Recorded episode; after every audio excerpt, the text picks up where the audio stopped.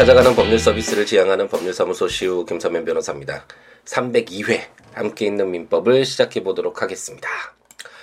한번 감기 몸살이 드니까 이게 쉽게 낫지가 않네요. 아무래도 이제 나이가 들어서인지 회복력도 아, 점차 좀 아, 늦춰지는 것이 아닌가라는 생각이 드는데 어쨌든 건강 조심하셔야 되고 건강할 때 항상 에, 우리들은 무언가 그, 없어지거나 아, 우리 곁을 떠나거나 뭔가 부족한 상황이 돼야지만 에, 자신이 가지고 있는 것에 대한 소중함을 에, 좀 다시금 느끼게 되잖아요.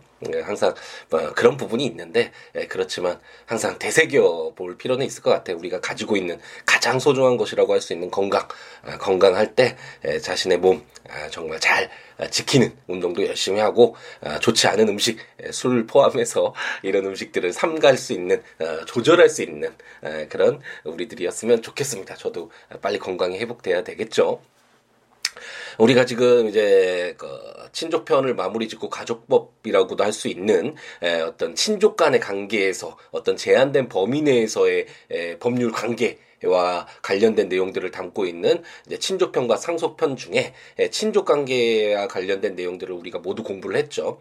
그리고 아, 이제 어떤 재산적인 부분이긴 하지만 어, 피상속인의 사망으로 인해서 그 상속인 예, 우리가 어, 누가 상속인이 되는지와 관련돼서 어, 네, 네 단계를 거친다라는 것을 우리가 공부를 했었죠. 그래서 그 어떤 상속인들 사이에서 피상속인과 상속인들 사이에서 발생하는 어떤 재산적인 에, 그런 문제를 담고 있는 부분을 내용을 담고 있는 그 지금 상속편을 우리가 공부를 하고 있습니다.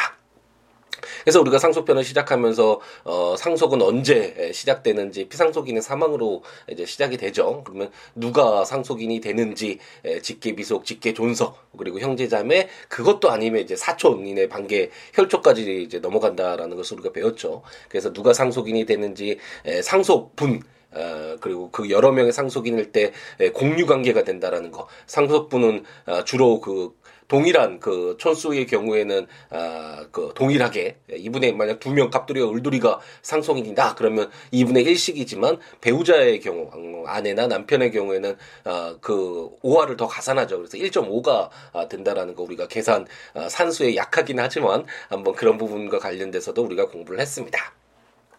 그래서 이제 뭐 어, 제는 우리가 상속재산 분할과 관련된 내용도 이제 마무리 지어서 공유 관계에 있으니까 우리가 물권편에서 공부했듯이 그 소유권자가 여러 명일 때. 그 공유 관계에 있을 때 자신의 지분을 처분할 수도 있고 그 어, 어떤 그 공유 어, 물건을 이제 분할을 해서 각자의 지분에 에, 맞게끔 어, 그, 뭐, 이렇게 협의에 따라서 이루어질 수도 있지만 협의가 이루어지지 않았을 땐 법원에 에, 공유물 분할 청구라는 것을 해서 법원이 여러 가지 사정을 에, 고려해서 이렇게 분할을 하게 된다라고 말씀드렸죠. 어, 결국 안 되면 이제 경매를 통해서 어, 그, 그 환가되는 그 금액을 이렇게 나눌 수도 있고 여러 가지 방법으로 나눠질 수 있는데 상속의 경우에도 그 공동 상속인들이 이런 어떤 에, 자신의 상속 재산을 분할을 할 수도 있다라는 것을 어제까지 공부를 했습니다. 그래서 이제 오늘은 어, 실제로 현실에서 굉장히 중요한 부분이라고 할 수 있는 어, 우리가 드라마나 영화에서 어, 제가 사랑할 때 이야기하는 것들이라는 영화에서 어, 그런 어떤 여 주인공이 에, 그, 그 자신의 그 아버지가 이제 사망을 했는데 어, 막대한 채무가 있다라는 것을 에, 모르는 상태에서 그냥 단순 승인이 되어버려서 그 채무를 모두 떠안아서 어떤 자신의 어떤 힘든 삶을 살아가는 그런 모습들 어, 담겨 있는 영화도 있었다라는 말씀도 드렸는데 에, 그것처럼 현실에서 어, 좀 알아둘 필요가 있는 그래서 아, 좀 문제도 있긴 있죠. 그 어떤 자신의 소중한 아, 사랑하는 가족이 사망을 했는데 에, 그 어떤 슬픔을 달래기도 전에 우선 어, 쪽으로 어 그 어, 어떤 이 진짜 어떤 재산적인 부분, 상속 재산과 관련된 부분들을 결정을 내려서 법적 조치를 취해야 된다라는 것이 약간 좀 아, 잔인한 그런 구석도 있긴 한데 어쨌든 어, 현실적으로는 법이 이렇게 규정되어 있으면 어, 이를 잘 알고 어, 대처를 잘 할 필요는 아, 있겠죠 분명히 그와 관련된 내용들을 한번 공부를 해보도록 하겠습니다. 그래서 이제 상속의 승인 및 포기와 관련돼서 저의 1019조는 승인 포기의 기간이라는 제목으로 제1항 상속인은 상속 개시 있음을 안 날로부터 3월 내에 단순 승인이나 한정 승인 또는 포기를 할 수 있다. 그러나 그 기간은 이해관계인 또는 검사의 청구에 의하여 가정법원이 이를 연장할 수 있다. 제2항 상속인은 제1항의 승인 또는 포기를 하기 전에 상속 재산을 조사할 수 있다. 제3항 제1항의 규정에 불구하고 상속인은 상속 채무가 상속 재산을 초과하는 사실을 중대한 가실 없이 제1항의 기간 내에 알지 못하고 단순 승인 제 1026조 제1호 및 제2호의 규정에 의하여 단순 승인한 것으로 보는 경우를 포함한다를 하는 경우에는 그 사실을 안 날로부터 3월 내에 한정 승인을 할 수 있다라고 아, 규정을 하고 있습니다.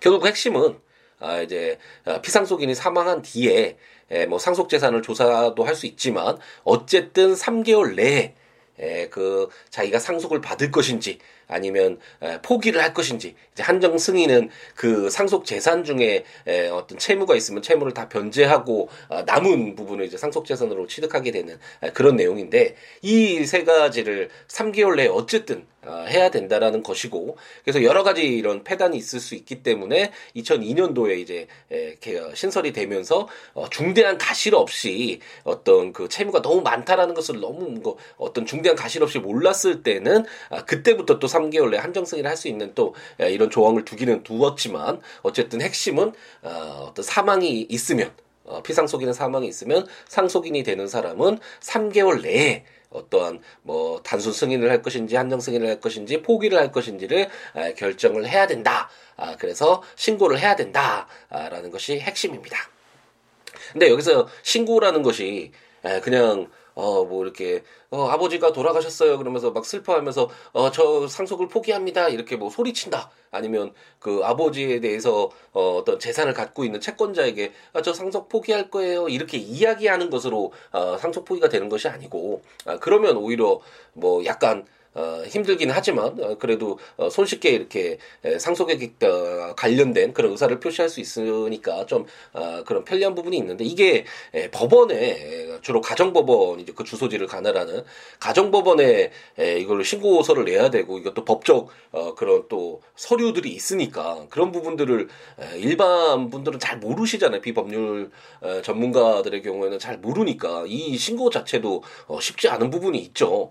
이게 사실 어떻게 보면 굉장히 간단한 건데 이게 재판처럼 아 정말 내가 주장하는 것 그리고 그런 주장이 사실인지 여부와 관련된 그리고 상대방의 항변을 어떻게 배척할 것인지 막 이런 어떤 논점으로 싸우는 것이 아니라 그냥 신고이기 때문에 뭐 상속의 포기는 좀 더 쉽겠죠. 어 내가 어, 상속인인데 상속을 포기하겠다라는 그런 의사만 아, 담겨져 있으면 그 신고서가 그렇게 어렵지 않을 것이고 그에 반해서 한정 승인은 이제 뭐 재산 목록이라 그래서 상속 재산, 적극 재산과 그 채무가 의무가 어떤 것이 있는지 뭐 이런 것들도 좀 어, 추가로 해야 돼서 약간 복잡한 부분이 있지만 어쨌든 이런 신고서를 어, 작성해서 법적인 어떤 절차에 따라서 어, 제출한다라는 것이 아 그렇게 쉬운 것은 아니죠. 그래서 저도 어, 얼마 전에 어, 한정 승인과 관련돼서는 어, 수임을 해서 제가 대리를 한 적도 있는데 어, 어떻게 보면 굉장히 간단해서 이것을 어, 비용을 받고 어, 이렇게 처리하는 것이 맞나라는 생각이 들긴 했지만 어, 비법률 전문가의 입장에서는 어, 이런 한정 승인 승인과 특히 예, 한정승인 같은 경우에는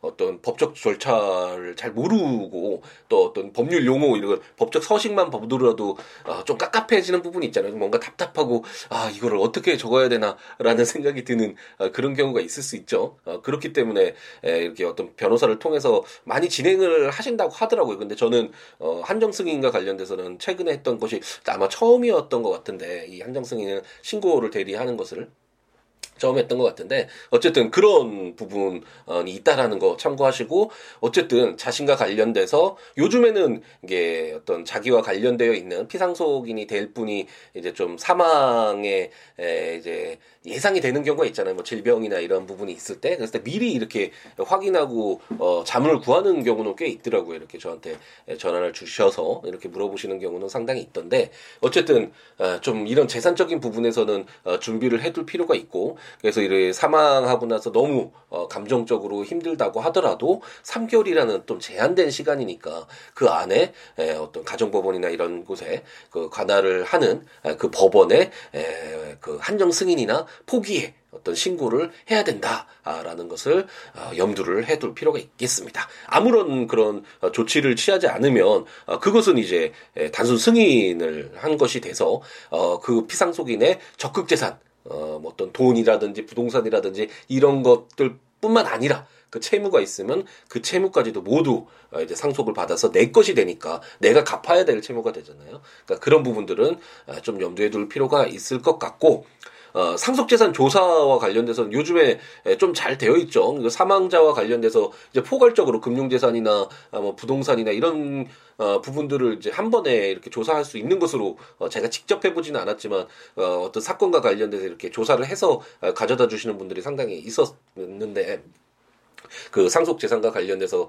어 이렇게 다른 사건에서 어 이런 처리하는 과정에서 그런 부분들이 이렇게 다 어, 발급받아서 이렇게 오시고 그러시더라고요. 그래서 그런 어떤 상속 재산을 조사할 수 있는 것은 조금 용이하게 됐으니까 아, 미리 아, 한성 승인이나 포기나 아, 뭐, 뭐 단순 승인이나 이런 것을 하기 전에 상속 재산을 조사한 뒤에 에, 어떤 결정을 내려서 3개월 내에 한정 승인이나 포기 이 신고서를 법원에 제출을 해야 된다라고 생각하시면 되겠습니다.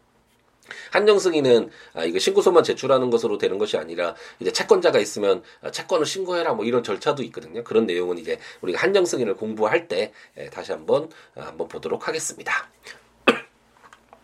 아, 1020조는 제한 능력자의 승인 포기의 기간이라는 제목으로 상속인이 제한 능력자인 경우에는 제1019조 제1항의 기간은 그의 친권자 또는 후견인이 상속이 개시된 것을 안 날로부터 기산한다라고 해서 아 우리가 뭐 이런 내용은 이제 가볍게 이해할 수 있겠죠. 우리가 제한 능력자와 관련돼서 아 우리가 후견 제도 어, 새로 개설 아, 개정이 많이 되었던 그 후견 제도를 자세하게 보았듯이 아무래도 그 의사 표시를 하는데 어떤 법률 행위를 하는데 제한된 능력을 가지고 어, 있다라고 전제하는 아, 그런 제도이다 보니까 이 상속의 승인 폭이 굉장히 중요한 부분. 부분이잖아요. 어, 그런데도 무조건 3개월 내 해라. 제한 능력자 아, 네가 안 날로부터 3개월로 하라. 이렇게 할 수는 없겠죠. 아, 그렇기 때문에 1020조는 그 기간이 친권자나 후견인이 상속 개시된 것을 안 날로부터 어, 그래야지만 그 제한 능력자가 어떤 의사 표시를 보완을 받아서 그 보호하려는 그 취지에 따라서 어, 이렇게 에, 상속의 승인이나 포기가 이루어질 수 있겠죠. 그래서 이렇게 보호하는 그런 규정을 1020조에서 두고 있고 1021조는 승인 포기 기간의 계산에 관한 특칙이라는 제목으로 상속인이 승인이나 포기를 하지 아니하고 제1019조 제1항의 기간 내에 사망한 때에는 그의 상속인이 그 자기의 상속 개심이 있음을 안 날로부터 제1019조 제1항의 기간을 기산한다 라고 규정을 해서 이 내용도 어, 어느 정도 당연히 그래야 되겠지라는 생각이 들죠. 예를 들어서 갑돌이가 사망을 해서 을돌이가 상속을 받게 됐는데 에, 을돌이가 이제 상속 재산 이제 조사해서 상속 여부를 결정하기 전에 아 그만 안타깝게 사고로 사망하고 말았다 이런 경우가 있을 수 있겠죠. 어, 그래서 아직 갑돌이가 사망한 지 3개월이 지나기 전이었기 때문에 상속 승인 여부 결정 시간이 남아 있었다. 아, 근데 을돌이의 아들이 병돌이가 있었는데, 어, 그때 이 병돌이가 그 상속 자신의 상속 승인을 받을, 어, 단순 승인을 할 것인지, 한정 승인을 할 것인지, 포기할 수 있을 것이니, 뭐 이틀 남았다, 뭐 그러면 이 이틀 내에 빨리 결정하도록 할 것이냐, 을돌이의 결정 시간까지 둘 것이냐, 아니면 아, 병돌이가 아, 또다시 좀, 어, 고려를 해서, 상속 재산도 더 확인을 해서, 이렇게 결정을 내리도록 할 것인가, 이런 것들은 어떤 기준을 둘 필요가 있겠죠. 그렇기 때문에 1021조는 아, 어떤 그 상속인이 예, 그 상속 기간 내에 사망한 때에는 그 상속인이 을돌이의 상속인인 병돌이가 그 자기의 상속 개심이 있음을 안 날로부터 다시 예, 3개월 내에 이렇게 예, 한정 승인이나 단순 승인이나 상속 포기를 할 수 있다라고 그 기준을 두고 있습니다. 오늘 굉장히 중요한 내용이죠. 현실적으로도 정말 중요한 조문이라고 할 수 있고 우리가 아, 알아둘 필요가 있는 아, 그냥 아, 그저 슬픔에 잠겨 있기에는 아, 이 현실이 우리 민법이 그렇게 그냥 내버려두지 않고 있죠. 그래서 어쨌든 재산적인 부분에 있어서는 명확하게 대처를 할 필요가 있다라는 것 좀 강조를 드려야 되겠네요. 어, 이런 것들을 모르기 때문에 정말 막대한 그 채무를 안고서 삶을 시작하는 경우가 상당히 많잖아요. 그래서는 안 되잖아요. 그래서 그런 부분들 이제 많이 알려져서 이게 그 어떤 정말 예측하지 못했던 아, 그런 손해를 입는 아, 그런 분들이 없는 아, 그런 사회가 되기를 한번 또다시 희망을 해보네요. 조문을 한번 보시면서 어, 들으시면 좋으니까 아, 국가법령정보센터 인터넷을 이용하시거나 제가 전자책으로 발간한 함께 있는 민법 아, 그리고 제 블로그 siwo.com siwo.net siwoolaw.com.net에 해당 조문과 설명들 참고하시면서 아, 들으시면 좋겠습니다. 그 외에 어떠한 내용이라도 좋으니까 법률 외에도 뭐 인생 상담도 좋고 여러 가지 이야기 함께 나누면 좋으니까 siwo.com siwo.net 또는 siabooks.com s i a b o k s.com 블로그나 026959-9970 전화나 siwo 골뱅이 gmail.com 메일이나 트위터나 페이스북에 siwo 에 오셔서 여러 가지 이야기 함께 나누는 우리였으면 좋겠습니다. 제가 목 상태가 좋지 않아서 시간이 갈수록 좀 안타까운 목소리가 나오고 있죠. 어쨌든 빨리 건강을 회복해서 또 낭낭한 목소리로 아, 여러분께 이제 아침 아, 네, 아침 시간에 찾아뵙도록 어, 더 노력하도록 하겠습니다. 2018년 4월 11일 아침 이제 시작이 됐는데 오늘 하루도 행복 가득하게 채우시기 바랍니다. 감사합니다.